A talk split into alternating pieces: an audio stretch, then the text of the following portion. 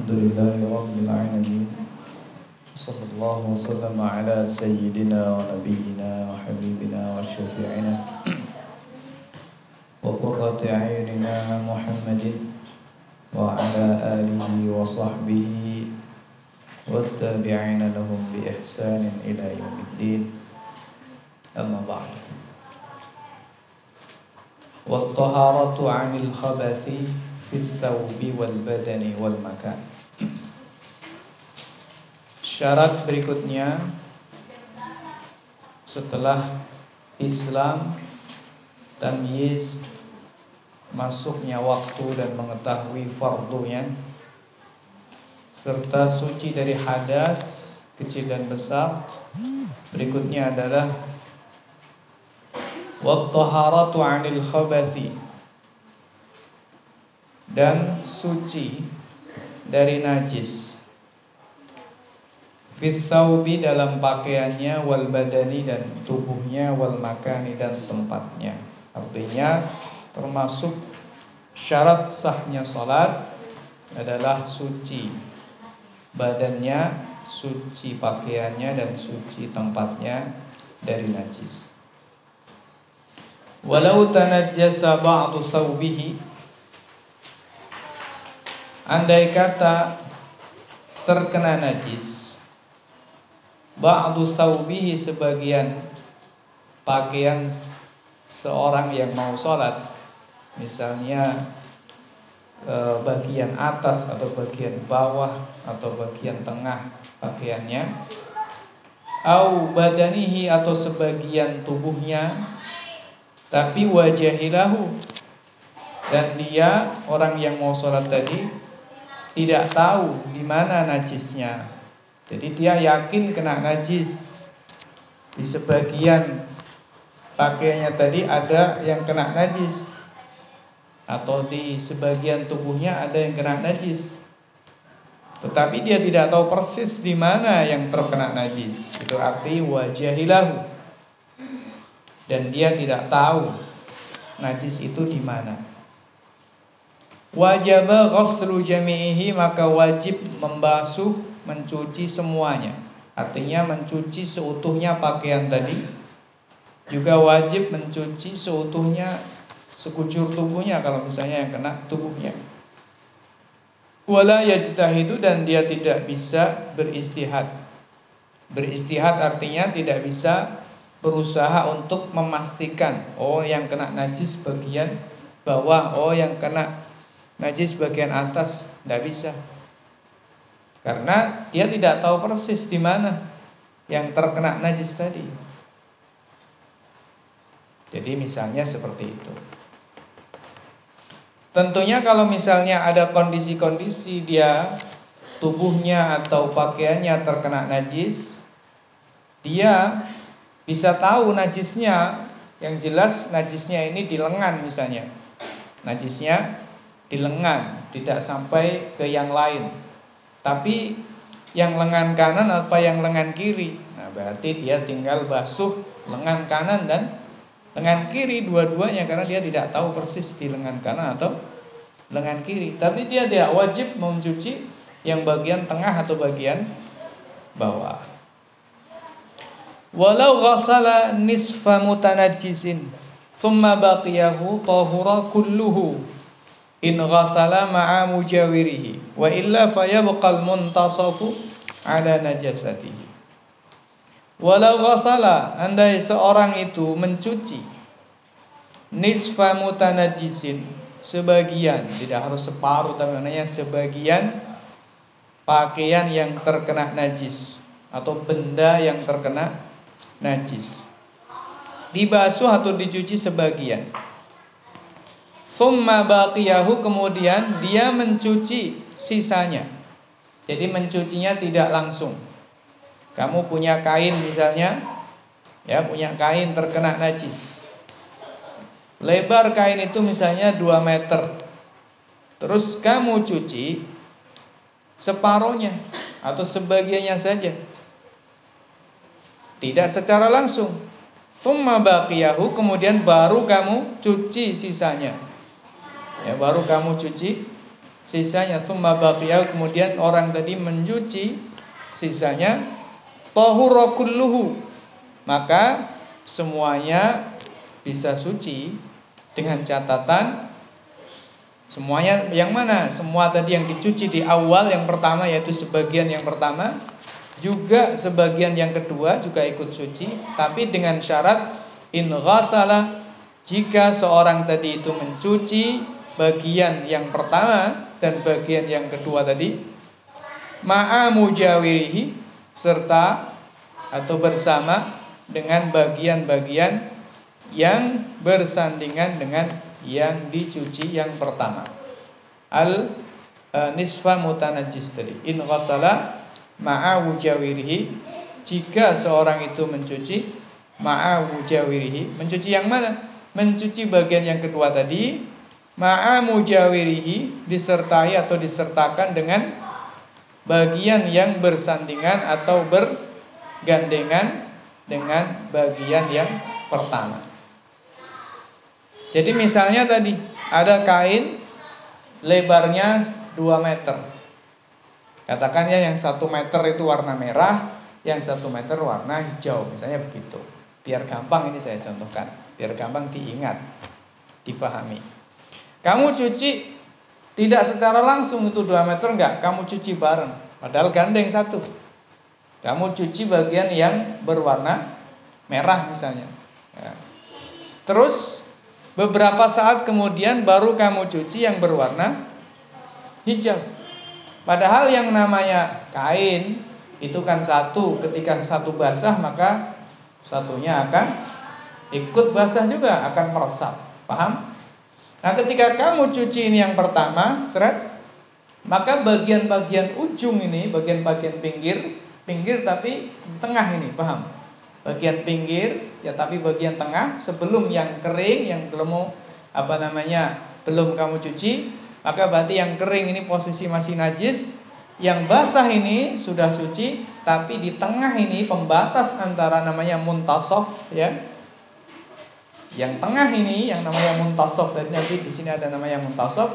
Yang tengah ini maka ini posisi masih najis. Oleh karena itu kalau kamu membasuhi yang hijau, maka kamu harus juga mengikutkan sebagian yang nempel dengan yang berwarna merah yang disebut dengan al-muntasaf tadi. Paham? Wa illa, kalau kamu tidak sertakan dengan yang basah-basah awal tadi. Jadi misalnya dari sebagian yang merah tadi itu kamu tidak cuci, langsung kamu cuci bagian yang hijau saja, padahal yang merah tadi sudah kena air dan dia posisi basah. Kemudian yang bagian hijau tadi masih kering, tapi tentunya yang namanya basah, air ini sedikit ya menular, sedikit membasahi yang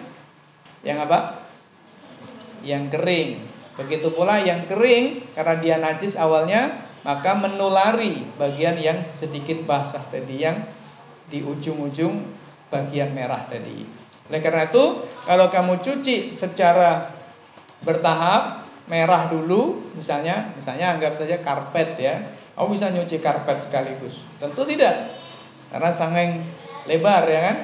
Maka kamu cuci sebagian, seret. Saya kamu batasin, seret. Ini sudah dicuci. Maka kalau nyuci berikutnya, sebagian dari yang sudah dicuci ini harus dicuci ulang. Kenapa seperti itu? Karena yang basah ini ketularan najis dari yang kering, yang masih najis, yang belum terbasuh. Oleh karena itu ketika yang kering ini, yang kedua ini kamu basuh, maka sebagian yang basah ini harus ada yang kamu basuh. Itu artinya walau ghasala nisfa mutanajjisin thumma baqiyahu, andai kata seorang itu membasuh nisfa mutanajisin, sebagian, bisa separuh, bisa seperempat, bisa sepertiga, pokoknya sebagian benda yang terkena najis, misalnya pakaian atau karpet ya, yang besar. Ini gampang contohnya karpet misalnya. Tsumma baqiyahu, kemudian baru kamu cuci sisanya. Baru orang tadi mencuci sisanya. Maka menggunakan kata tsumma. Menggunakan kata apa? Summa yang memberikan pengertian tartib ma'at tarohi. Jadi berurutan tapi memang ada jeda, jadi tidak langsung. Bagaimana bisa suci kah? Jawabannya tahura kulluhu, semuanya bisa suci, tapi dengan syarat in ghasala ma'a mujawirihi, kalau orang tadi membasuh sisanya itu ma'a mujawirihi, menyertakan bagian yang bergandengan dengan yang dibasuh pertama kali. Wa illa, jika tidak membasuh dengan atau menyertakan mujawirnya, wadih.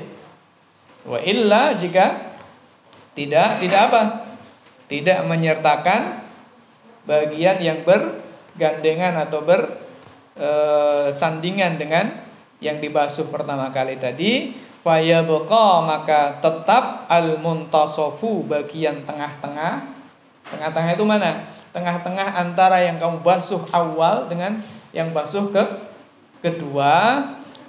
Fayabqa, maka tetaplah al-muntasofu, yang berada di tengah-tengah, bagian tengah tadi, yang mujawir tadi sebenarnya ya, tetap dalam keadaan ala najasatihi, tetap dalam keadaan najisnya. Kenapa kok tetap? Alasannya karena dia awalnya basah kena najis, maka akhirnya ikut najis. Loh, yang seberang-seberangnya kok nggak ikut? Oh nggak, karena kalau seperti itu nanti nggak ada selesainya. Paham ya? Kalau seperti itu nggak ada selesainya. Sama di sini berdasarkan hadis yang ada di mana Nabi SAW memerintahkan kalau ada keju atau makanan yang padat seperti misalnya bubur tapi padat ya, bubur padat terus kemasukan tikus atau kemasukan najis yang lain, kalau hadisnya tikus, maka diambil tikusnya dan dibuang bagian-bagian yang terkena tikus tadi. Ya, bagian-bagian, bukan hanya yang kena tikus tapi bagian-bagian yang mengitari tikus tadi. Nah, jadi makanya tadi yang kena, yang basah, paham ya? Yang basah ini bagian tengah. Jadi di sini ini yang sudah dibersihkan, ini yang sudah masih kering, terus di tengah-tengah ini kalau kamu cuci, berarti di sini ada yang basah tapi hasil cucian yang pertama tengah-tengah ini, maka tengah-tengah ini harus kamu ikut basuh untuk yang kedua kalinya. Ya mungkin berapa? Mungkin sekitar 1 jengkal misalnya atau 2 jengkal. Paham ya? Itu arti walau ghasala nisfa mutanajisin thumma baqiyahu tahura kulluhu in ghasala ma'a mujawirihi wa illa fayabqal muntasafu ala najasatihi. Ya barangkali ya, atau siapa tahu besok kamu usahanya laundry karpet, laundry apa ya sejenisnya ya, kamu harus tahu tentang suci dan najis, tanggung jawab nyucikan sajadahnya orang ya kan, tanggung jawab nyucikan karpetnya masjid itu. Kalau najis orang sholat semua di situ, kamu tanggung jawab nanggung dosanya itu ya. Iya, kalau dia nggak tahu tentang apa najis, padahal masjid sudah percaya, dikira sudah suci, padahal suciannya nggak suci. Sholatnya sah ya, diterima oleh Allah Subhanahu Taala, tapi kamu yang nanggung dosanya karena kamu yang nyuci tapi tidak suci. Wala tasihu, dan tidak sah salatu man yulaqi ba'dha badanihi aw thawbihi najasatun wa illam yataharrak bi harakatihi. Wala tasihhu, dan tidak sah salatu man, salatnya orang yang bagaimana, yulaqi, yang bertemu atau bertemu atau nempel gitu ya. Temu itu maknanya nempel. Yulaqi yang menempel atau bertemu. Ba'dha badanihi, nempel pada sebagian tubuhnya, au saubihi, atau pada sebagian pakaiannya. Apa yang nempel?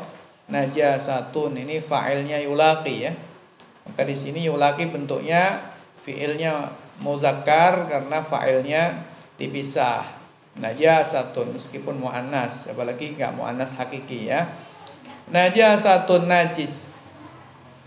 Wa illam yataharrak, sekalipun sebagian tubuhnya tadi atau sebagian pakaiannya tadi itu la yataharrak, tidak bergerak biharokati, dengan geraknya orang tersebut. Apa ada orang punya tubuh dia bergerak tidak ikut bergerak, ya mungkin ada daging atau ada apa ya, kelainan begitu misalnya. Nah, dia punya apa, kakinya bermasalah, kemudian kakinya namanya apa? Kaki gajah atau apa itu yang pernah ada ya? Betul, bisa sampai besar bener ya? Nah misalnya, tetapi itu contoh agak susah. Contoh yang gampang adalah pakaiannya. Misalnya orang itu punya pakaian yang panjang, katakan begitu. Dia punya pakaian yang panjang. Meskipun dia ketika bergerak, sujud, rukuk, ujungnya tidak ikut bergerak, kalau ujung pakaian itu kena najis, maka dia sholatnya tidak sah. Itu artinya wala tasihhu sholatu man yulaqi ba'da badanihi aw thawbihi najasatun wa illam yataharrak biharakati. Kalau pakaiannya ikut bergerak, dia bergerak, pakaiannya ikut bergerak, ya jelas tambah tidak sah. Contohnya apa? Misalnya kamu pakai mekena. Mekena kan biasanya tetap krengseh, tahu krengseh ya? Nyeret ke tanah ya, jelas. Terus kamu sholat misalnya Idul Fitri atau Idul Adha di lapangan, kamu pakai sejedah, sejedahnya kurang lebar misalnya, terus akhirnya rubuh kamu jatuh ke tanah. Kalau tanah ini najis, maka berarti masuk ke sini la tasihhu sholatu man yulaqi ba'da badanihi aw thawbihi najasatun wa illam yataharrak bi harakatihi. Jelas ya? Jadi itu artinya tidak sah sholatnya orang yang menempel ba'da badanihi, pada sebagian tubuhnya, aw thawbihi, atau pakaiannya, najasatun, najis, wa illam yataharrak bi harakatihi, sekalipun sebagian tubuh tadi atau sebagian pakaiannya tadi itu tidak bergerak dengan gerakannya orang tersebut. Jelas ini ya? Jadi kalau kamu misalnya sholat Idul Adha atau Idul Fitri, atau mungkin juga sholat di rumah ya, pakai sajadah dan seterusnya, kalau lantainya itu najis misalnya, maka berarti kamu harus hati-hati, apakah ujung-ujung pakaian kamu itu, ujung-ujung mekena atau rukuh kamu itu nyentuh najis atau tidak. Kalau nyentuh lantai dan lantainya najis, maka berarti tidak sah sholatnya. Wadih? Wa sholatu qabidi tarafi hablin ala najasatin. Begitu pula tidak sah sholatu qabidi tarafi hablin, sholatnya orang yang menggenggam ujung tali atau ujung benang, ujung tali ya. Ya pokoknya tali ya, bisa kecil bisa besar tali ya. Sholatu qabidi tarafi hablin, dan tidak sah pula sholatnya orang yang menggenggam ujung tali. Ujung tali itu di mana?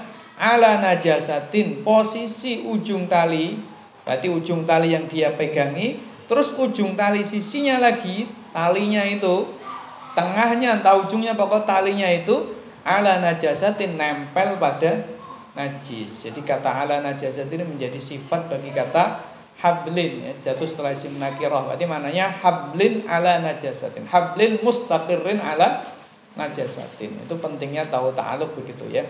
Hablin ala najasatin, jadi benang itu atau tali itu ada nempel pada najis ya, ada atau nempel pada najis. Wa illam yataharrak biharakatihi, sekalipun benang atau kemudian tali tersebut tidak bergerak dengan gerakan dia. Paham sampai sini? Ini umpama saja. Umpama saja ada orang dia itu tidak boleh kemana-mana, ditali, di penjara, ditali, kayak ayam baru beli di pasar itu kan ditali dulu biar tahu lingkungan sekitar. Setelah 2-3 hari nanti dilepas, dia biar baru tahu ya. Karena ayam kalau baru masuk ke rumah kita, dia nggak ada namanya ospek, pengenalan lingkungan itu nggak ada. Nah, jadi kalau kita beli ayam ya kita kurung dulu sampai beberapa hari, nanti setelah itu dilepas dia tahu lingkungannya. Nah, misalnya ada orang diikat ya, entah tangannya, entah kakinya, entah bagian mana, pokoknya diikat, jelas. Terus tali ini nggak najis sih, tapi talinya panjang, dan tali ini bagian ujungnya atau bagian tengahnya itu nempel najis. Maka orang yang sholat sementara dia diikat dengan tali itu adalah orang yang qabidi tarafi hablin ala najasatin. Wadih. Orang yang memegang, menggenggam, ya nggak harus memegang, menggenggam, sebenarnya membawa ya, ujung tali di mana tali ini nempel pada najis. Contohnya apa lagi, ya banyak. Kalau orang misalnya orang di rumah sakit itu sholat, misalnya pakai, dia sedang berbaring pakai kateter, bagaimana ya, nggak bisa, paham kateter ya? Ya, jadi dia karena nggak boleh bangun-bangun, terus dia dipasangin kateter misalnya. Bagaimana ya, dia adalah statusnya satu najis, satu biasanya yang nggak bisa wudu. Andai kata dia bisa diwudu, bisa diwudui ya secara normal, kakinya, wajahnya, tangannya, kakinya, semuanya, maka dia membawa najis. Kenapa? Karena bagian tubuhnya nyantol atau nempel dengan selang, yang selang itu membawa najis. Jadi seperti itu. Wadih ya. Itu artinya wasolatu qabidi tarafi hablin ala najasatin wa illam yataharrak bi harakatihi. Termasuk misalnya ada seorang sholat, dia diganduli. Tahu diganduli? Diganduli itu digelayuti. Ya. Apa tahu digelayuti? Jadi ujung bajunya ditarik-tarik, paham? Atau memang diganduli begini, tapi tidak harus diganduli, ditarik-tarik saja ujung bajunya oleh anaknya. Posisi anaknya najis, paham ya? Maka itu berarti termasuk orang yang apa? Seperti orang yang tadi ya, sebagian pakaiannya atau tubuhnya nempel dengan najis, atau dia membawa najis. Kalau memang posisinya dinaikin atau kemudian diganduli, begitu. Nah, sebagian ulama madhab Syafi'i memberikan penjelasan begini, anak laki-laki yang belum sunat, begitu ya, itu masih membawa najis, karena di dalam kulfahnya, kulfah itu kulit yang bagian ujung ya, kemaluannya itu yang belum dipotong laki-laki, maka itu dihukumi zahir itu dihukumi luar karena wajib disunat, ya kan? Maka kalau ada bapak-bapak atau ibu-ibu ya, pokoknya orang tua, atau nggak harus tua, muda juga sama ya, orang begitu ya, sholat gendong anak kecil laki-laki atau sholat digelayuti anak kecil laki-laki, itu kalau menurut madhab Syafi'i tidak sah sholatnya. Kenapa? Karena anak kecil ini membawa najis, posisinya dia hamilun najasa. Seperti hal ini ya, qabidi tarafi hablin ala najasatin. Jadi begitu. Waldi ya. Nah, tapi kalau kemudian tidak diganduli, cuma nempel saja, oh nggak apa-apa, misalnya dia duduk di sebelahnya atau berdiri di sebelahnya, posisinya cuma pakaiannya nyinggol pakaian kita, tapi tidak sampai dia posisi naik ke kita atau ganduli. Nah, posisinya kalau tidak diganduli atau tidak dinaikin berarti cuma nyinggol. Nah, kalau nyinggol berarti nyinggolnya kena najis apa enggak? Kalau nyinggolnya gak najis, bagiannya gak najis, tubuhnya gak najis, berarti tidak apa-apa. Tapi kalau dia posisi gendong, maka namanya hamilin najasa. Berarti gendong, orang yang gendong yang membawa najis, gitu ya. Ini apa namanya berkaitan dengan makna wassalatu qabidi tarafi hablin ala najasati wa illam yataharrak biharakatihi. Wala yadurru, dan tidak masalah. Tidak masalah itu artinya enggak apa-apa ya. Wala yadurru, dan tidak masalah muhadatun najasati, sejajar dengan najis, min ghairi isobatin, tanpa terkena najis, fi ruku'in, dalam ruku', awgari, atau yang lain. Jadi maknanya kalau najis itu tidak nempel pada tubuh kita atau pakaian kita, cuma memang dekat sekali, muhadzah, sejajar dengan najis, baik posisi ruku' ataupun yang lain, maka itu la yadurru, tidak masalah. Jadi misalnya orang sholat di depannya ada najis, misalnya telak cecek, menurut mazhab Syafi'i telak cecek itu najis ya, telak cicak. Bagaimana? Dia menghindar saja. Sujudnya jangan pas telak ceceknya disujuti gitu ya. Nah, dihindari. Meskipun itu posisi telak ceceknya kemudian ya telak cicaknya di bawah dadanya misalnya, jadi dia sujud, kemudian di tengah-tengah tempat sujudnya itu ada telak cecek, asal tidak nempel bajunya, tidak nyenggol pakaiannya atau tubuhnya, maka tidak masalah. Wadih? Jadi begitu. Nah kalau perempuan agak susah karena bajunya pasti jatuh. Kalau laki-laki masih mungkin. Min ghairi isobatin fi ruku'in au ghairihi. Jelas ini ya. Watajibu, dan wajib izalatul wasmi, menghilangkan tato. Nah, siapa yang tatoan? Gak ada ya. Watajibu, dan wajib izalatul wasmi, menghilangkan apa? Tato. Wajib menghilangkan tato. Kenapa kewajib menghilangkan tato? Karena dia membawa najis. Loh kok membawa najis itu gimana? Menurut mazhab Syafi'i ya, darah itu kan najis, paham? Darah itu najis. Sementara bahan baku tato, yaitu seperti tinta yang dimasukkan ke dalam bagian jaringan kulit ya, ini akan bercampur dengan darah.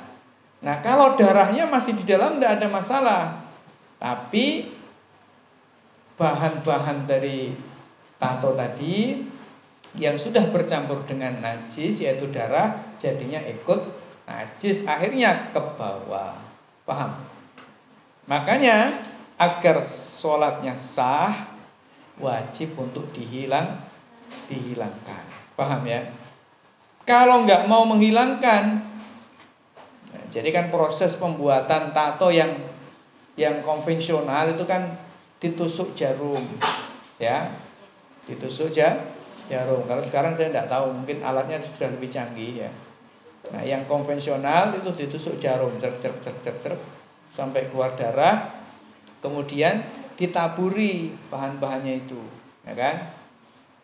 Ya, nanti terus gambar naga, ya. Ini dadanya nanti gambar Superman, apa Superboy, ya kan? Nah, seperti itu. Nah, dan lain sebagainya. Ya, kadang nanti apa ya? Kadang ada yang pokoknya macam-macam ditato ya manusia, ya, aneh-aneh ya. Nah, itu wajib dihilangkan karena dia statusnya membawa najis. Kalau enggak dihilangkan berarti sholatnya tidak sah untuk selamanya karena bawa najis. Kalau enggak mau menghilangkan, ya dipaksa oleh penguasa. Bahkan di sini dikatakan fa inim tanaa ajbarahul hakim mujuban. Kalau enggak mau ya penguasa memaksa untuk menghilangkan. Ya kalau penguasa sekarang ya enggak mungkin. Penguasa sekarang memaksa narik pajak gitu. Jadi seperti itu. Posisinya karot dil maghsub, seperti dipaksa mengembalikan barang yang digosok misalnya. Wala tasihhu sholatuhu qabla izalatihi. Jadi tidak sah sholatnya sebelum tato tadi dihilangkan. Perlu disampaikan juga bahwa Selain masalah najis, ya, tato ini pembuatannya juga haram. Apakah tato konvensional, apakah yang sudah sekarang pakai alat-alat yang sudah canggih, prinsipnya tato itu haram. Karena hadisnya mengatakan, ya, Allah melaknat seorang wanita yang mentato dan meminta tato. Tentu bukan hanya wanita tapi juga laki-laki. La'anallahu al-washimata wal mustawshimata. Nah, di situ Nabi Shallallahu Alaihi Wasallam menyabdakannya atau mengatakannya secara mutlak. Jadi tidak dengan qayyid ala tariqah al-adiyah, menurut cara yang konvensional, oh enggak. Ala tariqah al-jadidah, menurut cara modern, enggak ada. Pokoknya ala ayyi tariqatin kanat, pakai metode apapun, adiyatan au jadidatan, baik yang konvensional maupun yang modern, ya sama saja haram. Tapi soal najis itu sebabnya adalah ada bahan-bahan yang masuk terus bercampur dengan darah. Adapun yang modern saya tidak tahu karena saya juga bukan ahli pertatuan, ya. Kalau faktanya di situ ada benda yang masuk ke dalam tubuh kita lalu bercampur dengan najis, maka itulah sebabnya najis wajib dihilangkan. Idza lam in lam yakhaf mahzuran, ya. Jadi wajib dihilangkan dan hukumnya haram itu bila mana tidak khawatir, mahzuran, hal yang mengkhawatirkan, min mahzuratit tayammumi, dari perkara-perkara yang mengkhawatirkan yang membolehkan tayammum. Jadi mahzuran min mahzuratit tayammum, maknanya mahzuran min mahzurat minal mahzurat allati tubihut tayammum. Jadi asalnya begitu, susunannya panjang, ya. Tidak khawatir, hal yang tidak takut, hal yang mengkhawatirkan dari mahzurati at-tayammum, dari perkara-perkara yang mengkhawatirkan tayammum. Maksudnya mengkhawatirkan yang membolehkan tayammum. Paham? Nah, seperti apa perkara yang dikhawatirkan sehingga membolehkan tayammum itu? Misalnya kalau dihilangkan maka dia akan sakit yang tidak kunjung sembuh, misalnya begitu. Atau dia akan sakit dan berbahaya, bisa mengancamnya nyawa, maka tidak wajib dihilangkan. Kalau nggak wajib dihilangkan, berarti ya nggak wajib, berarti sholatnya tetap sah. Jadi seperti itu.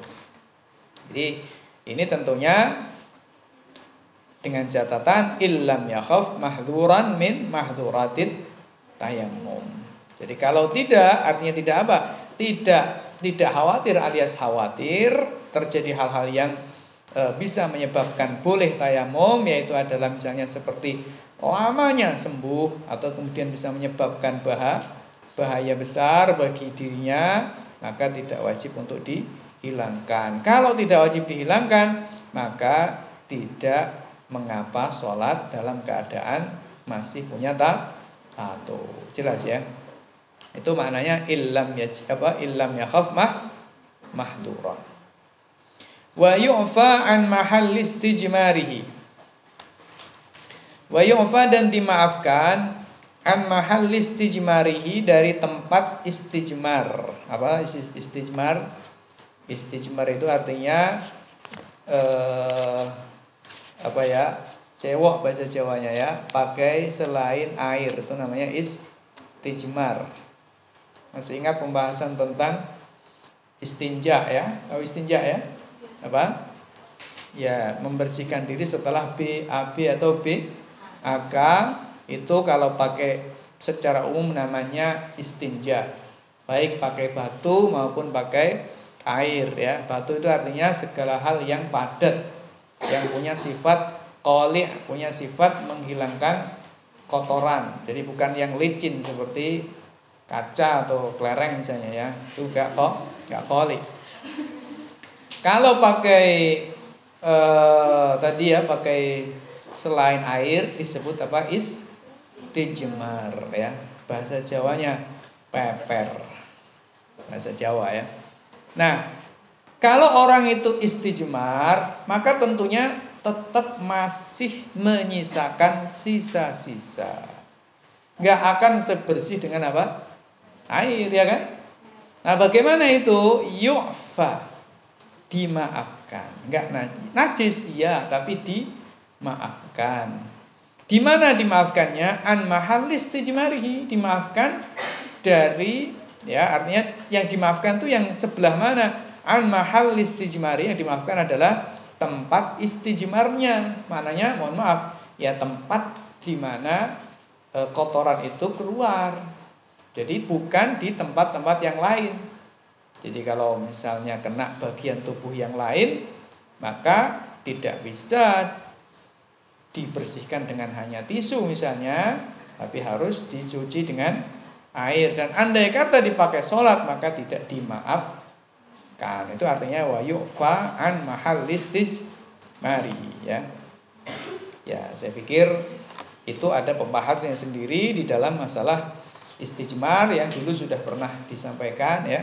Mungkin di pelajaran kamu sudah pernah lewat juga di sekolah, ya kan, tentang syarat-syaratnya istinja bil ahjar, ya, syaratnya.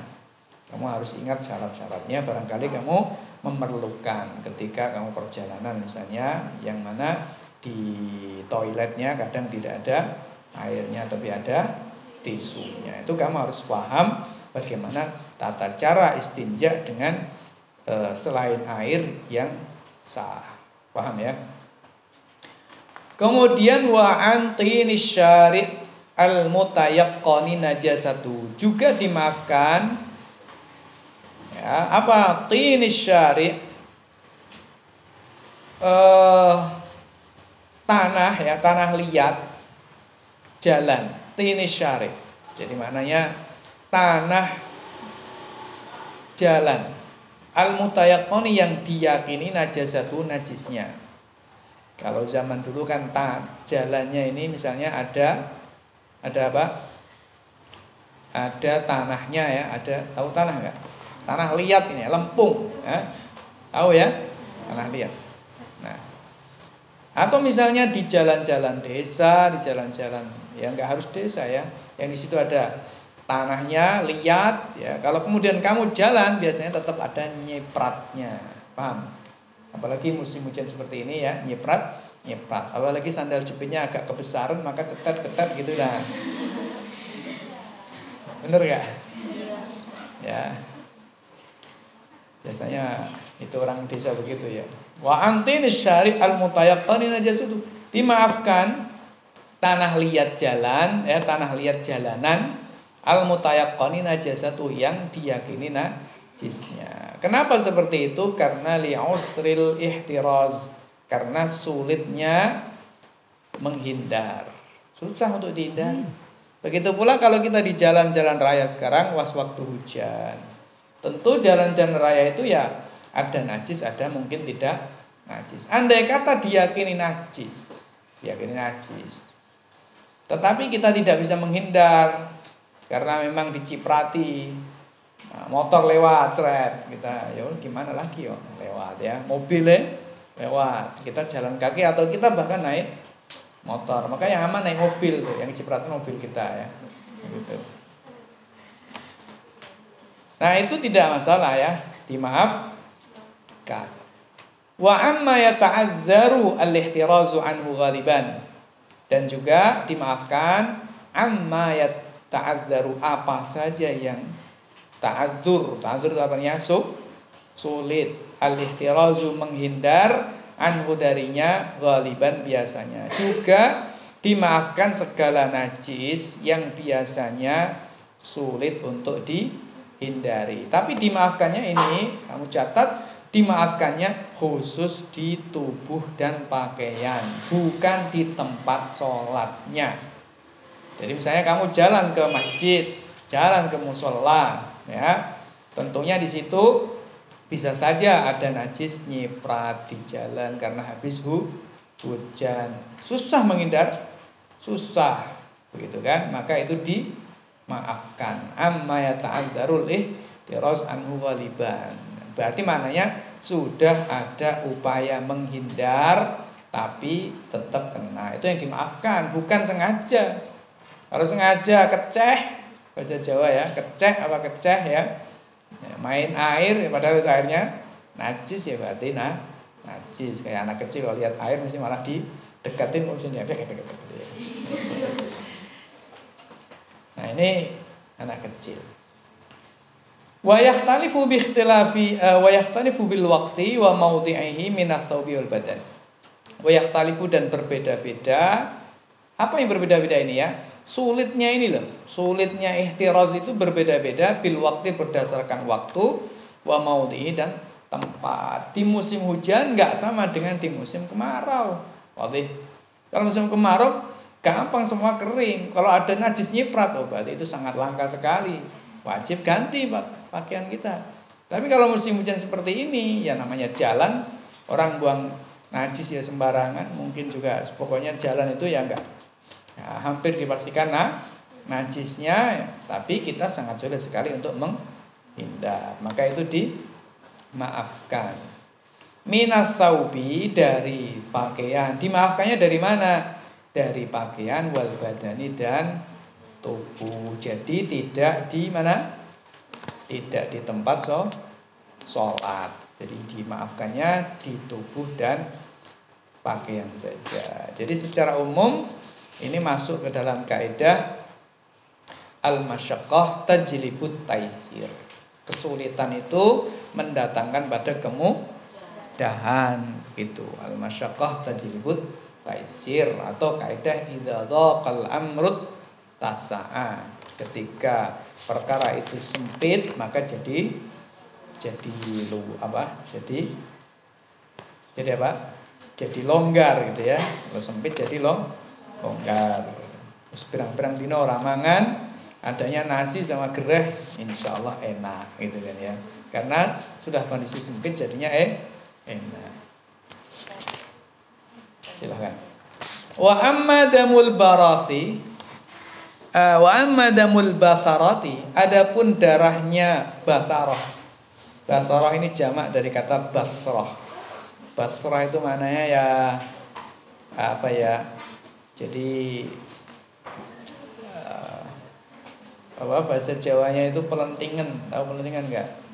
Jadi misalnya tangan kamu apa kaki kamu itu gudikan ya.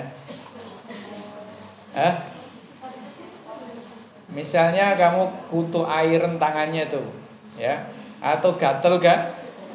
Mungkin sekabies dan sejenisnya ya. Karena kutu dan kutu air dan sebagainya ya. Terus akhirnya terjadi basarot ya, basarah. Jadi yaitu pelenting ya.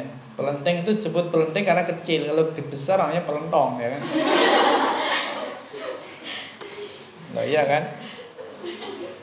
Melenting itu kecil, kalau agak besar namanya melentung, kalau gede lagi ya melembung kan. Nah, itu bahasa Jawa ya. Wa amma damul basarat, adapun darah basarat ya, darahnya tadi itu pelenting ya, apa tadi? Ya pokoknya sejenis itu ya. Wad damamili dan damamil. Wal kuruhi dan kuruh. Damamil kuruh itu maknanya luka. Jadi misalnya orang habis kecelakaan, itu kan lukanya ngering tapi kemudian keluar darahnya lagi dikit ya kan? Begitu biasanya. Ada jenis kulitnya orang itu luka lama sembuhnya. Ada juga ya. Memang macam-macam kulitnya orang itu. Wasodidu dan sodid. Sodid itu mananya? Nanah, paham? Apa? Nah, wasodidu dan sodid. Minha dari al-quruh wad damamil. Jadi nanah dan al-qoih wasodid ya. Al-qoih itu nanah tadi ya. Wasodid dan sodid. Sodid itu darah, nanah bercampur darah itu sodid. Kalau koih itu nanah murni nanah. Nah, kalau sodid itu nanah sudah ada darahnya atau kebalik ya, darah sudah ada nanahnya. Biasanya kalau darah seger itu ya tentunya masih darah seger, tapi nanti kalau lama bisa ada apa? Nanahnya. Nanti nanah full gitu ya. Nah, itu tandanya ada infeksi kalau ada nanah, biasanya begitu. Itu bahasan lain ya. Wadamul baroghisi, dan darahnya burghus.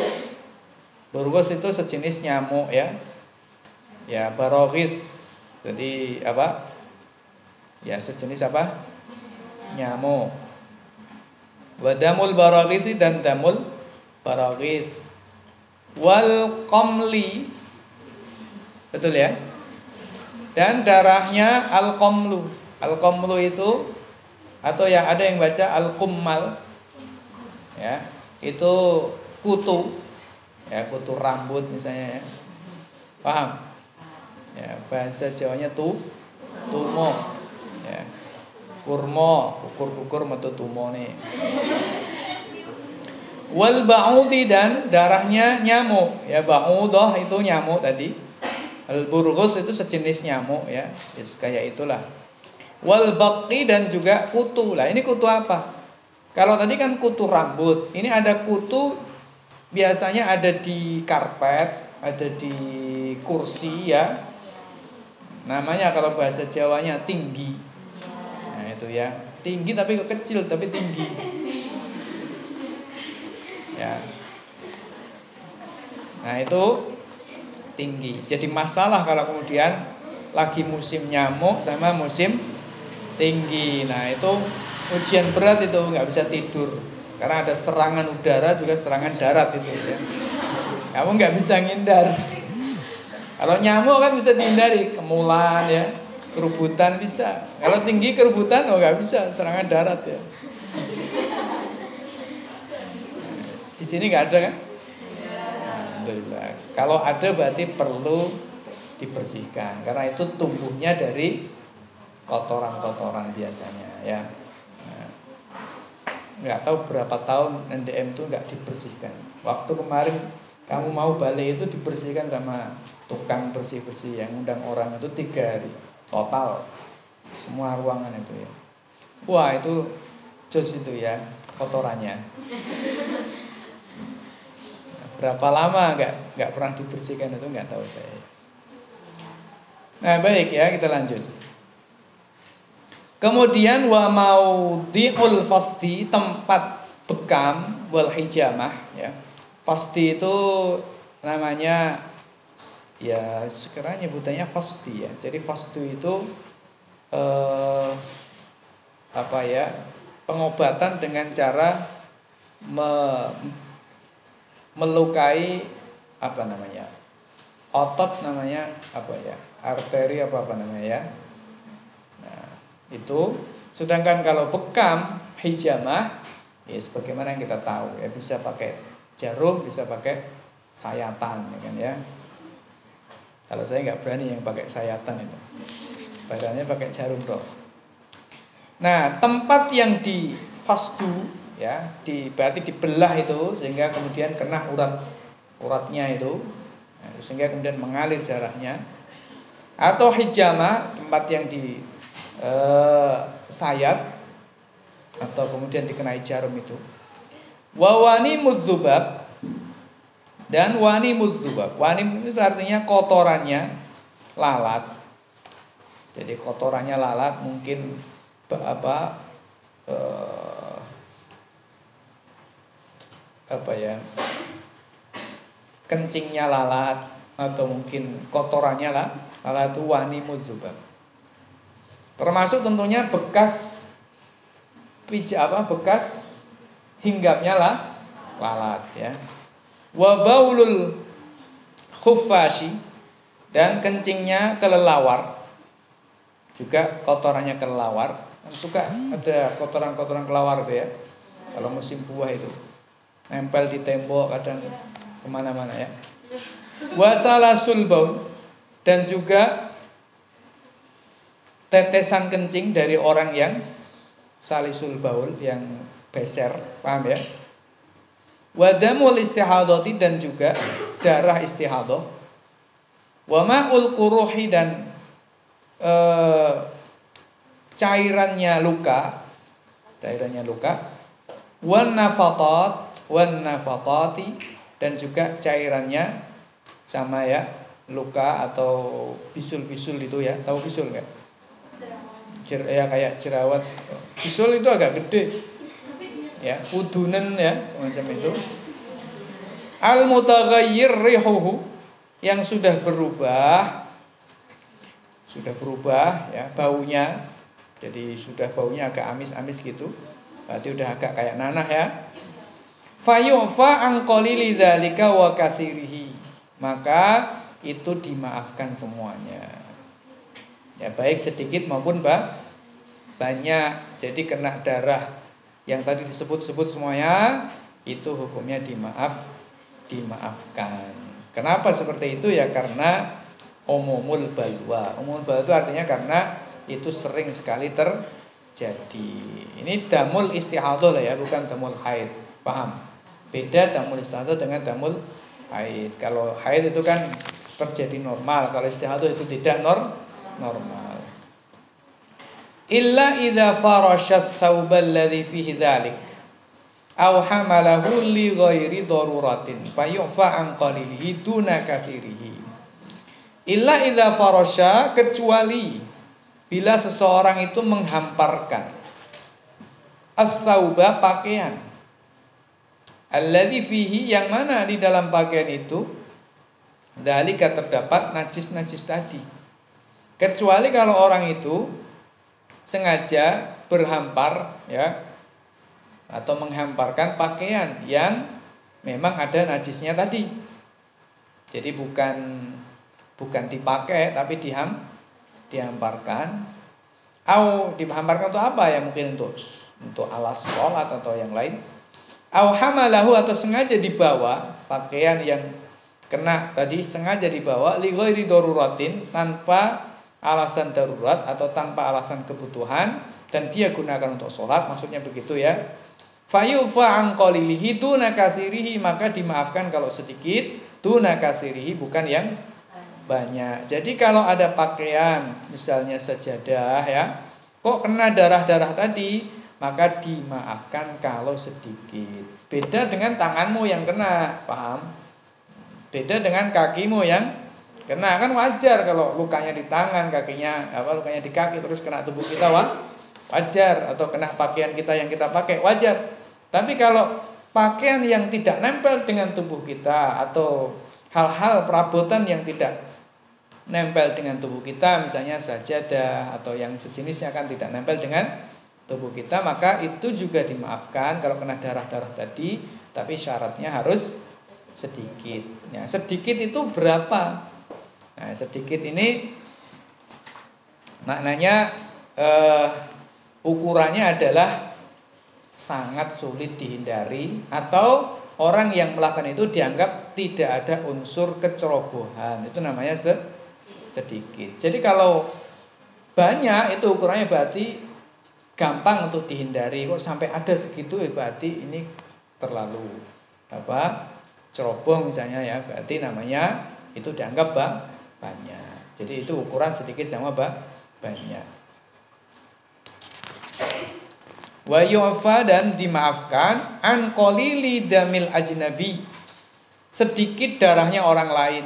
Jadi kamu kena darahnya orang lain gak apa-apa, dimaafkan untuk sholat, tapi syaratnya sedikit, paham? Jadi sedikit gak apa-apa. Misalnya dokter gak ada, perawat, sekarang dokter gak pernah nyuntik, yang nyuntik itu perawat nyuntik ya, atau ambil darah dikit ya kan, terus dia kan kena, berarti kena darahnya orang lain, paham? Maka itu dimaafkan kalau sedikit. Ghairal kalbi wal khinzir, selain darahnya anjing dan babi. Kalau anjing dan babi meskipun sedikit tidak dimaafkan karena mughal Allah. Walau asaral basarati, andai orang itu memeras atau memencet ya tadi itu bisulnya atau jerawatnya atau lukanya itu dipencet-pencet ya kan. Kamu misalnya jerawatan gede terus kamu giniin ya kan, misalnya begitu. Terus keluar apanya? Keluar kayak nasinya itu misalnya gitu ya. Atau keluar darahnya. Awid damamil atau lukanya, lukanya dipencet biar keluar nanahnya misalnya ya. Au qatalal burghus atau dia sengaja membunuh nyamuk misalnya dan semacamnya ya. Tadi yang disebut-sebut tadi semuanya, yang intinya adalah hewan-hewan yang tidak punya darah yang mengalir ya. Atau bahkan tidak punya darah sebenarnya dia. Yang tidak mengalir darahnya sengaja dibunuh ufiya, maka dimaafkan anqolilihi sedikitnya darah faqat saja. Jadi kamu nyeblek nyamuk itu kok ada darahnya, maka darahnya dimaafkan. Ya tentunya biasanya sedikit, enggak banyak ya. Gitu.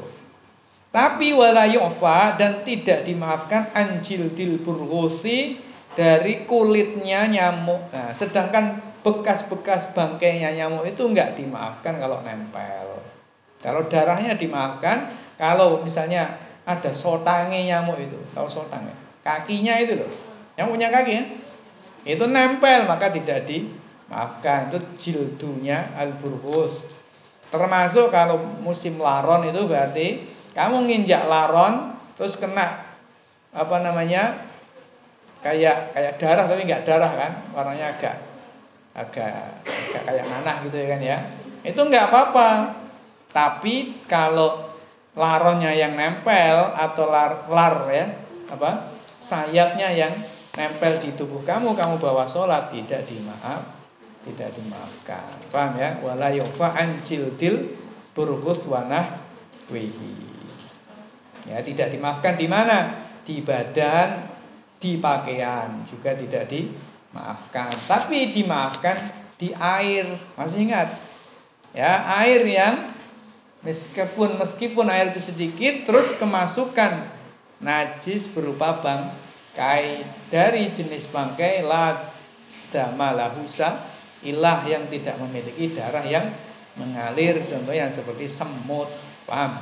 Jadi kalau kamu sholat gembol semut, bawa semut ya, di sakunya ada semut gara-gara kamu bawa permen ya, terus ada semut yang mati gara-gara kamu apa nyembunyiin makanan misalnya di saku, ketahuan ustazahnya terus makanannya disembunyiin di saku, lupa akhirnya didubung semutnya ada yang mati, kamu bawa sholat najis ya. Padahal semut kalau masuk ke dalam cairan misalnya air wedang dia dimaafkan. Jadi kadang-kadang dibedakan pemaafan itu di mana, ada yang dimaafkan di tubuh, di pakaian, di tempat, ada yang dimaafkan di tubuh dan pakaian saja tidak di tempat, ada yang dimaafkan untuk air saja tidak yang lain, paham ya? Jadi gitu. Walau sholat jam berapa ini? 15. Walau sholat binajisin, andai orang itu sholat binajisin dengan membawa najis, maknanya sholatnya ada najisnya, tubuhnya atau pakaiannya atau nasian, lupa. Jadi posisi sholatnya membawa najis itu lupa. Hal dari fa'il yang mustatir dalam kata sholat ini, nasian, lupa posisinya. Au jahilan atau karena tidak tahu bagaimana, tidak tahu kalau dia bawa najis, bukan tidak tahu lah, saya tidak tahu kalau ini hukumnya najis Ustaz, itu lain lagi, paham ya? Tapi tidak tahu kalau dia bawa najis. A'adaha maka orang tersebut ngulangi. Jadi kalau ada orang sholat bawa najis, posisinya lupa. Ya, lupa kalau dia itu tubuhnya najis atau pakaiannya najis. Loh, tadi kan pakaian saya tadi kecipratan. Nah, padahal dia sudah sholat. Atau dia nggak tahu kalau misalnya di sakunya itu tadi ada semutnya mati, habis sholat dilihat loh ada semut nempel ini, misalnya begitu, maka bagaimana? Dia wajib ngulangi sholatnya. Jadi begitu ya. Nah kalau dia sholat terus kemudian dia nggak tahu kalau misalnya bangkai-bangkai seperti tadi itu atau najis-najis yang tidak dimaafkan itu adalah najis, ya. Apakah ngulangi sholatnya? Nah, ini persoalannya lain ini ya. Ini di sini bodoh atau tidak tahu, maksudnya adalah tidak tahu kalau dia bawa najis, bukan tidak tahu kalau itu najis. Ini lain ya. Kalau ini dia tahu najis tapi tidak tahu kalau dia membawa najis. Yang kasus yang sering terjadi adalah dia tidak tahu kalau itu najis. Solusinya bagaimana kalau dia nggak tahu najis? Ya ngaji, ya. Nah terus sholatnya selama ini gimana? Sah apa nggak sah? Ya, apakah dimaafkan atau tidak kebodohannya? Namanya nanti ada penjelasan, ada al-jahil al-ma'dzur, ada al-jahil al-ghairul ma'dzur. Orang bodoh dimaafkan, ada orang bodoh nggak dimaafkan. Jadi orang bodoh itu juga nggak selamanya nggak enak ya. Ada juga enaknya orang bodoh itu ya. Tapi lebih banyak nggak enaknya sebenarnya ya, orang bodoh. Nah, maka biasanya dirinci. Kalau ini perkara yang memang jarang diketahui oleh orang pada umumnya, maka dimaafkan. Tapi kalau ini perkara yang memang sebenarnya banyak diketahui oleh orang, cuma dia nggak tahu, maka dilihat dia itu sebenarnya siapa sih? Hidup di tengah hutan belantara atau hidup di tengah jauh dari para ahli ilmu atau tidak? Kalau memang dia hidup di belantara jauh dari para ahli ilmu, ya dimaafkan. Tapi kalau dia itu hidup di dekat para ahli ilmu, boleh bisa maksud saya. Bisa bertanya sebenarnya, tapi cuma dia memang nggak ngurus, nggak peduli. Nah ini namanya al-jahil al-ghairul ma'dzur. Paham ya? Bodoh tapi tidak dimaafkan. Jadi bodoh itu ya ada dua, ada al-ma'dzur, ada yang al-ghairul ma'dzur ya. Baik, jadi kalau kamu jadi bodoh ya bodohlah yang al-ma'dzur gitu ya. Asyartus tsamin, syarat yang ke-8, satrul aurati, menutup aurat. Jadi syarat sahnya sholat yang ke-8 adalah menutup aurat. Kok tiba-tiba syartus tsamin ya? Bener ya? Padahal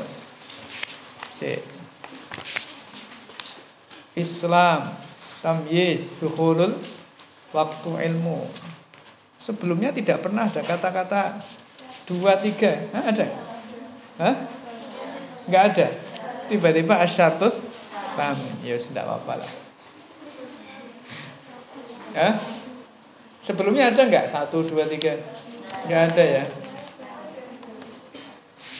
Kalau dihitung tadi udah berapa tadi? Coba dihitung. Islam, ya betul ya. Islam, tamyiz, masuk waktu, kemudian ilmu bifardiyatiha ya, kemudian toharoh dari 2 hadas, kemudian suci dari najis ya, di tempatnya, pakaiannya dan tubuhnya itu ya. Udah, sekarang baru ini satrul aurah. Berapa tadi Pak Zidda? Sudah sampai 8 belum? Pas 8 ya. Unik juga ini musannifnya. Tiba-tiba sampai 8. Tadi nggak pernah nyebut 1, 2, 3, ujuk-ujuk 8. Ya, nggak apa-apa. Inilah manusia ya. Asyartus tsamin, syarat yang ke-8. Jadi berarti kalau dihitung 1 Islam ya, 2 tamyiz, 3 masuk waktu, 4 ilmu bifardi yatiha, 5 tohara anil hadasain, 6 tohara anil najasa, anil khobat ya. Udah 6. Mana? Yaitu tohara anil khobati fis saubi wal badani wal makan. Kemudian udah semuanya itu tadi ya. Ya wis lah, enggak apa-apa. Pokoknya dianggap ini yang ke-8 gitu ya. Atau mungkin dihitung dua hadas itu dihitung dua ya. At-tahara anil hadasil asghari wa at-tahara anil hadasil akbari. Jadi ini sudah berapa? 7 ya. Sekarang ke 8. Sanggup ngono wae ya. Ya wallahu alam. Setelah ini juga enggak ada al-atasi juga enggak ada. Ada enggak? Oh ada. Oh setelah itu ada ya. Oh iya ada.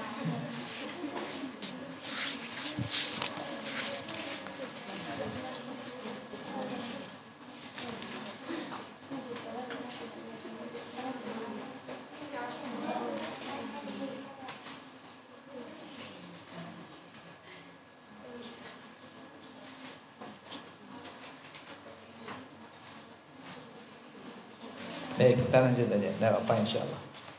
Ya udah kita anggap berapa? 8 dengan menghitung toharoh anil hadas itu 2 ya, hadas kecil dan hadas besar gitu. Kamu kasih nomor sendiri-sendirinya ya. Asyartus samin, syarat yang ke-8, satrul aurati, menutup aurat. Menutup aurat. Dengan apa menutup auratnya? Dengan segala sesuatu yang bisa menutupi, bisa mencegah pandangan mata dari melihat warna kulitnya. Itu namanya satru. Jadi bedanya ha'il sama satru itu apa? Kalau ha'il ini bisa mencegah tembusnya sesuatu ke dalam kulit kita, namanya ha'il. Bisa saja dia itu menutup warna kulit, bisa saja transparan. Tapi kalau satir itu mananya di sini adalah yang menutup warna kulit, paham ya? Sehingga berarti maknanya sholat dengan pakai plastik, plastiknya yang putih misalnya transparan, maka tidak sah. Lo kan udah nutup aurat, itu namanya bukan nutup aurat, membungkus aurat, gitu ya. Paham? Sini menutup. Satrul aurati, menutup aurat dengan apa? Dengan semua perkara yang bisa menutupi warna kulit. Boleh kertas, boleh daun, boleh kain ya. Pokoknya apa saja sebenarnya ya, tentunya kalau sekarang ya pakaian ya, rata-rata ya kain. Tapi apakah nggak boleh kalau bukan kain? Ya boleh. Pakai kamu sholat pakai mantel ya boleh. Mantel hujan itu loh ya, jas hujan, mantel itu kan bukan kain ya kan. Nah misalnya boleh aja, yang penting menutup aurat. Nah pertanyaannya auratnya mana? Wa auratur rajuli wal amati, auratnya seorang laki-laki wal amati dan budak perempuan. Sekarang udah nggak ada ya. Ma baina surrati warukbati, auratnya laki-laki dan budak pada saat sholat, budak perempuan pada saat sholat. Ma baina surrati warukbati adalah anggota yang ada di antara pusar dan lutut. Jadi kalau orang laki-laki sholat telanjang dada, sah-sah saja begitu. Karena auratnya ma baina surrah warukbah. Di luar juga sama sebenarnya auratnya ma baina surrah warukbah. Di luar itu maksudnya di luar sholat. Al-amah, budak perempuan, auratnya baina surrah warukbah, untuk sholat. Di luar sholat, budak perempuan auratnya dipersisihkan oleh para ulama.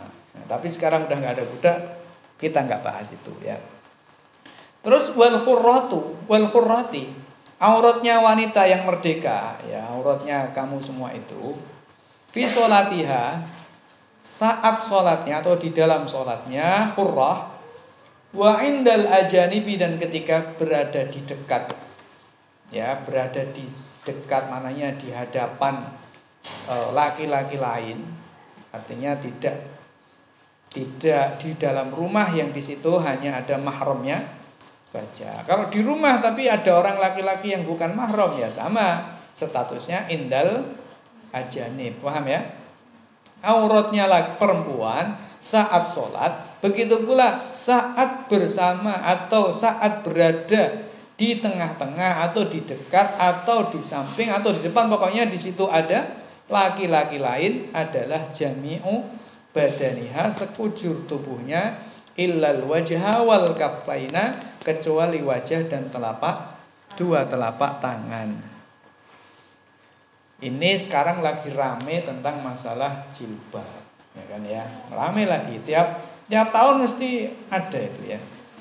Itu sebenarnya ini bukan perkara yang baru ya, kontroversi tentang jilbab atau kontra ya terhadap jilbab itu bukan perkara yang baru. Perlu kita ketahui ya, ini saya sampaikan sedikit ya. Perlu kita ketahui bahwa seluruh ulama sepakat bahwa menutup aurat itu wajib. Paham ya? Nggak ada perselisihan sedikit pun ya. Meskipun seujung kuku pun nggak ada perselisihan di kalangan fuqaha min jami'il madzahib, dari semua mazhab, bahwa menutup aurat itu hukumnya wajib, baik laki-laki maupun perempuan. Nah, yang menjadi perdebatan adalah haddul aurat, batasan aurat bagi laki-laki. Ini gak kita bahas karena hampir tidak ada perdebatan tentang masalah laki-laki. Kenapa laki-laki gak pernah jadi sorotan gitu ya? Nah, ini diskriminasi lagi. Nah, yang dibahas adalah perempuan ya. Gak tahu, perempuan tuh memang selalu menjadi bahasan gitu ya. Nah, haddu auratil mar'ah, batasan auratnya perempuan. Maka ulama membaginya menjadi beberapa bagian. Yang pertama indas sholat atau halatas sholat, pada saat sholat. Yang kedua indal ajanib, pada saat ada orang laki-laki lain. Yang ketiga indal maharim, ketika bersama dengan laki-laki tapi mahram. Yang keempat inda misliha, ketika bersama perempuan lain ya, sama-sama perempuan tapi apa, sama-sama perempuan, jadi entah itu orang lain atau masih keluarga tapi sama-sama perempuan. Nah, ketika sholat maka madhab Syafi'i mengatakan jami'ul badan illal wajha wal kaffain. Paham ya? Jami'ul badan illal wajha wal kaffain, ini madhab Syafi'i. Di luar sholat, madzhab Syafi'i mengatakan asli madzhab Syafi'i sama seperti di dalam sholat, yaitu illal wajha wal kaffain. Jadi begitu. Tapi ada sebagian ulama dari madzhab Syafi'i, dalam hal ini Imam Al-Muzani, muridnya Imam Syafi'i sendiri, berpendapat bahwa telapak kaki ya, bukan bagian betis tapi telapak kaki itu bukan aurat. Jadi begitu. Berarti maknanya nggak wajib pakai sepatu, tapi wajib menjulurkan pakaiannya sampai ke bawah, sampai nyeret. Paham ya? Tapi telapak kakinya tidak termasuk aurat. Lalu madzhab Syafi'i belakangan atau ulama madzhab Syafi'i belakangan mewajibkan cadar. Bukan karena aurat, tapi dengan alasan khauful fitnah, khawatir ya nanti ada laki-laki yang tergila-gila sama kamu sehingga ngejar kamu sampai ke ujung dunia, kira-kira begitu ya, kan repot gitu kan. Nah, pokoknya kalau enggak sama kamu enggak mau. Nah, itu misalnya itu namanya terfitnah seperti itu ya. Tapi berarti alasannya bukan karena aurat, paham ini ya. Kemudian madhab Hanafi. Madhab Hanafi mirip dengan madhab Syafi'i dari sisi dalam hal tadi, yaitu ketika sholat sama perempuan sekujur tubuhnya kecuali muka dan telapak tangan. Tetapi madhab Hanafi mengecualikan telapak kaki. Jadi kalau pas sholat telapak kaki ya tidak tertutup, nggak apa-apa madhab Hanafi. Begitu pula telapak kaki loh ya, bukan betis. Telapak kaki. Telapak kaki itu berarti yang ini ya. Ini barat kaki berarti yang ini, bukan yang ini. Telapak kaki bagian dalam ya. Tuh. Kalau di luar sama juga, mirip. Ya, mirip.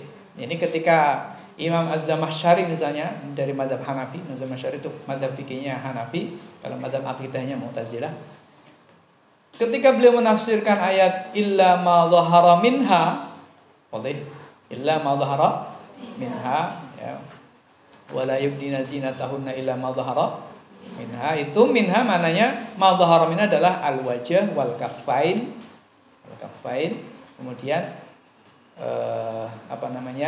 wal qadamain, telapak kaki itu ya. Nah, mazhab Hanafi kemudian mazhab Maliki. Prinsipnya juga sama, hampir seperti mazhab Syafi'i. Kemudian mazhab Hambali sedikit berbeda. Mazhab Hambali untuk sholat sama seperti mazhab Syafi'i. Untuk di luar sholat, mazhab Hambali sebagian mengatakan kecuali wajah saja, telapak tangan harus ditutup. Ini mazhab Hambali lebih ketat gitu ya.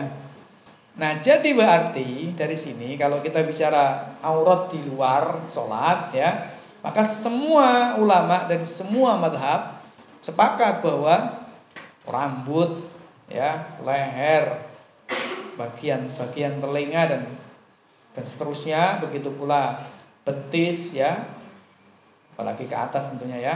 Maka itu semua adalah aurat, tidak ada perselisihan di kalangan ulama. Jadi kalau misalnya kamu dengar Pak Quraish Shihab mengatakan begini begitu, maka ghairu mu'tabar qauluhu mardud ya, ucapannya adalah ditolak ya, mardud bil qalqalah ya, menunjukkan ada takkid ini ya. Jadi seperti itu, wadih, seperti itu ya, tidak ada perselisihan. Dan sebagian orang, tapi saya juga masih belum tahu persis ya, sebagian orang mengatakan hukum-hukum seperti ini, artinya aurat seperti ini, bahwa seorang muslimah itu wajib menutup auratnya, dan aurat ini adalah kecuali muka dan telapak tangan. Prinsipnya ini min badahiyat, minal badahiyat, termasuk perkara-perkara yang nampak bagi siapapun, hatta li ghairil muslim, bahkan sampai bagi non muslim tahu juga kalau perempuan muslimah itu cara pakainya seperti ini. Jadi ma'lum minad din bid darurah, termasuk perkara yang jelas-jelas bagian dari agama, sehingga siapa yang mengingkarinya murtad, begitu ya. Sehingga Parmadi atau Abu Janda, Abu Sandal ya, itu ya, kalau menurut definisi kitab-kitab para ulama ya sudah murtad ya. Nah, kalau kemudian kita perhatikan perempuan hari ini yang tidak mau menutup auratnya, itu terbagi menjadi dua. Ada yang dia merasa bahwa ini memang seharusnya begini, tapi saya belum mampu untuk seperti itu, ya kan? Ada, dia merasa ini saya salah, begitu. Ini masih dianggap muslim, ya, muslim mukmin, muslimah mukminah, insyaallah. Tapi yang kemudian menolak, ya, menolak, dia tidak mau dan menganggap itu kan budaya kadal gurun katanya ya. Itu kan budaya Arab, itu mengekang perempuan dan lain sebagainya. Maka yang seperti ini ya, ini dianggap telah murtad. Begitu sebagian orang menulis, saya salah satunya saya baca itu di statusnya, namanya ada Ustadz Hasan, siapa? Ustadz Syuhaib ya, Asy-Syafi'i, jadi orang Mesir itu ya. Nah, itu mengatakan seperti itu juga. Nah, jadi masalah ini bukan hanya terjadi di sini, tapi di hampir semua dunia Islam, karena memang sengaja ini terus dihidupkan. Dan bukan hanya sekarang, tapi sudah lama, sejak 1 abad yang lalu, sejak sebelum ada konferensi perempuan di Beijing itu, bahwa kampanye kontra terhadap hijab atau jilbab atau pokoknya satrul aurah ini memang sudah lama. Pertama kali buku yang menggemparkan di dunia Islam itu ada tulisannya Toha Husain, muridnya Muhammad Abdu, dengan judul Tahrirul Mar'ah, judulnya bukunya ya. Nah, itu Tahrirul Mar'ah, judulnya saja hebat ya, Tahrirul. Namanya Tahrirul Mar'ah minal quyud, membebaskan perempuan dari berbagai ikatan ya, minal jilbab, min satril aurah, pokoknya minas syariah intinya ya, tahrirul mar'ah minas syariah. Itu udah begitu ya, dulu udah lama sekali ya, udah hampir 1 abad ya. Toha Husain, nggak tahu sekarang Toha Husain bagaimana menghadap Allah, Ya, apakah dia sebelum mati bertaubat atau tidak? Wallahu a'lam ya. Jadi, itu tentang masalah apa?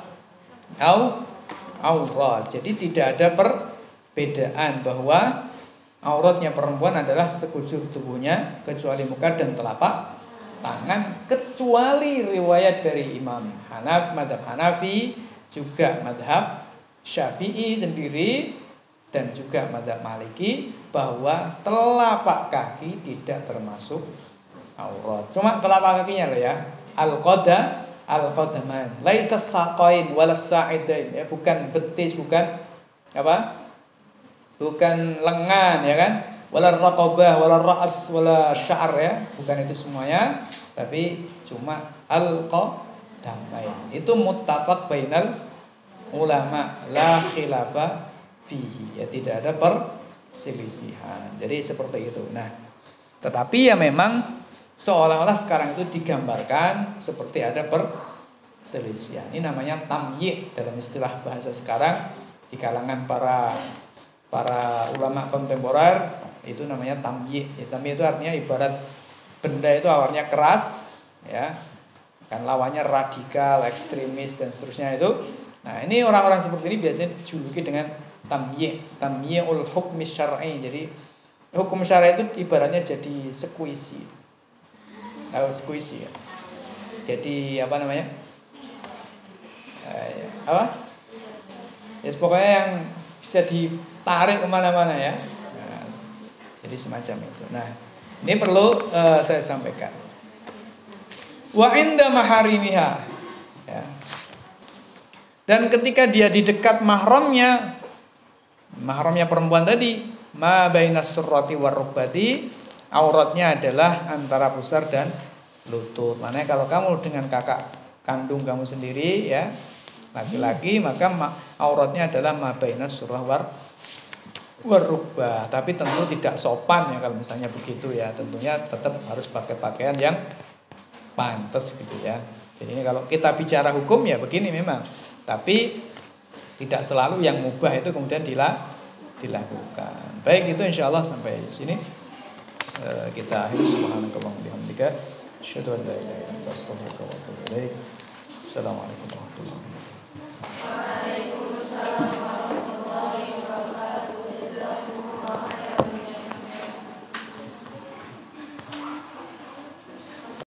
Bismillahirrahmanirrahim. Alhamdulillahirabbil alamin.